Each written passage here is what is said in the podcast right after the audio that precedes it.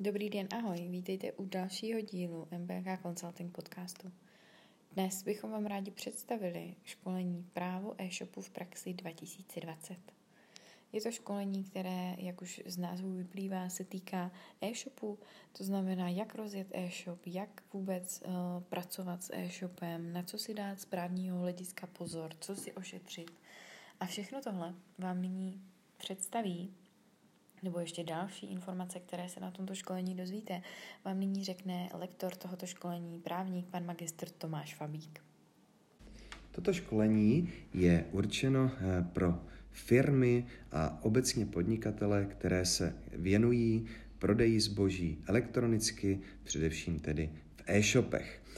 Na tomto školení vám vysvětlíme, jaké zákony a předpisy nemůžete opomenout při elektronickém obchodování se zbožím a službami a jak využívat veškeré vaše právní možnosti, které vám zákon dává.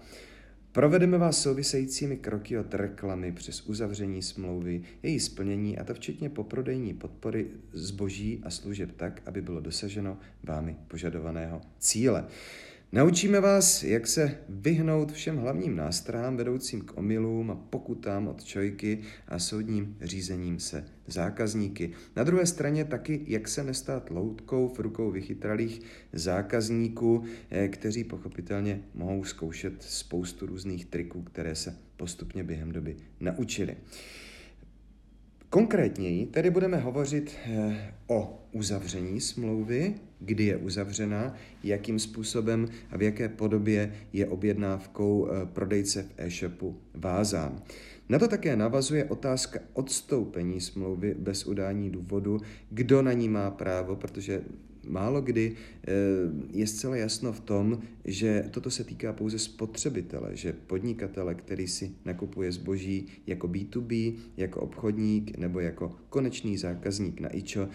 toto právo nemá. Eh, na to navazuje otázka, jakým způsobem vůbec hodnotit to zboží po jeho vrácení, jak řešit situace, kdy to zboží je poškozeno nebo zcela zničeno, nebo naopak zákazník odstoupí a zboží nevrátí vůbec, jak řešit otázky, které souvisejí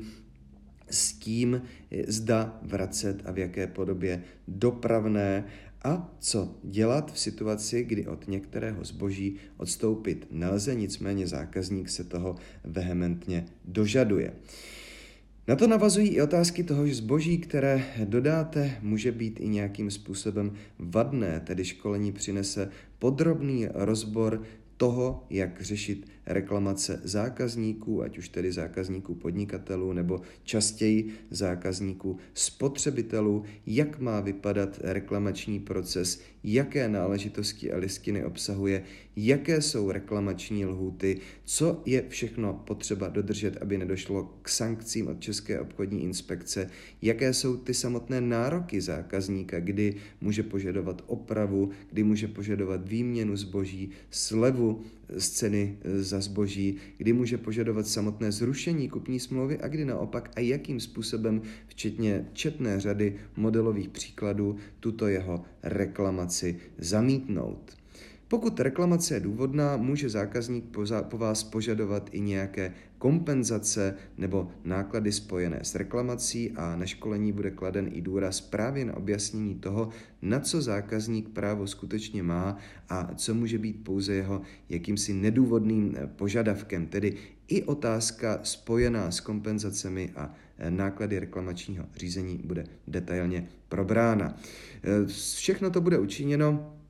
za pomocí mnoha praktických příkladů ze života, co se týká prodeje nejrůznějších druhů zboží a poskytování nejrůznějších, druh, nejrůznějších druhů služeb, eh, včetně celé řady eh, rozhodnutí České obchodní inspekce a prezentace jejich názorů na některé sporné věci, jako mohou být návody, jako mohou být některé otázky fungování běhu lhůt. A současně je potřeba uvést, že pokud by účastníci školení měli o nějakou z oblastí, ať už jsou to třeba služby, nebo ať je to naopak prodej nějakého typu zboží, ať už je to prodej spotřebitelům, nebo prodej B2B zájem, je pochopitelně možno program školení, ať už na místě nebo dopředu upravit právě na ty otázky, které účastníky zajímají nejvíce. Já vám za celý tým MBK Consulting moc děkuji za pozornost a těším se, ať už u poslechu některého z dalších dílů podcastu nebo přímo na našich školeních, která pořádáme v Brně, v Praze, v Senohrabech u Prahy, v Pardubicích nebo v Ostravě.